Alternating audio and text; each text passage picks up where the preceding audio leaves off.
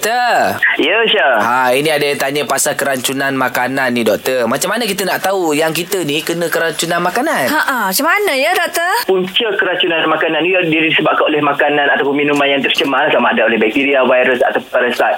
Mudah sahaja nak kenal pasti uh, apa sama ada kita terkena keracunan atau tak. Yang pertama kita akan rasa pening-pening loya ataupun bahasa Kelantannya lugar. Lepas Oh. tu kadang-kadang ha, dia ada campur dengan muntah, cerek-berek, sakit perut dan juga krem lah. Dia kadang-kadang ada yang demam dan ada yang tidak demam. Dan keadaan ini akan berterus eh, sampai kita hilang selera mata, jadi dehidrasi, lemah dan sebagainya.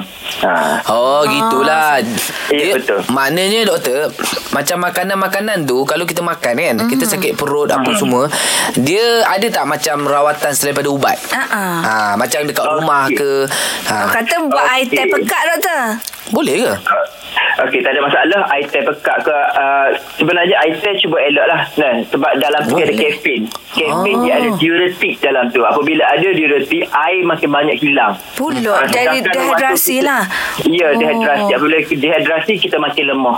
Jadi sebenarnya tak kisah air apa-apa pun. Kalau boleh air untuk apa orang-orang suka tu, Mhm. dia ada garam dalam tu Isotonic. untuk mengembalikan uh, isotonik. Dia untuk mengembalikan tenaga balik. Dia, Ah. Jadi rawatan yang pertama rumah minum air banyak.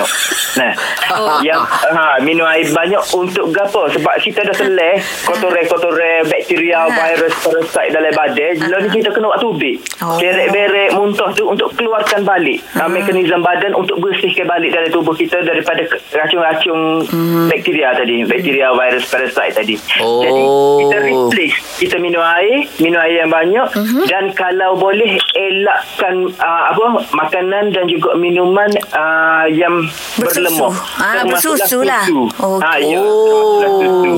Teh susu, kopi susu tak boleh lah doktor. Hmm. Ah, kalau boleh cuba elak-elak yang tu Elak. sebabnya menyebabkan uh, apa Kering-kering. uh, perut kita makin lagi meradang. Merah. Maknanya, doktor, kalau bayi tu sakit perut, Mhm. ngelakkan menyusul lah. Hmm. Betul. Betul. Oh. Betul. Waktu dia sakit perut, waktu dia ceret-beret, cuba stop dulu susu sekejap. Susu. Tapi bagi dia replace dengan air-air yang kosong. lain. Air kosong Ah, lah. okey. Ha, Jelas doktor. Ah, memang orang kata padu jawapan doktor. Terima kasih banyak doktor.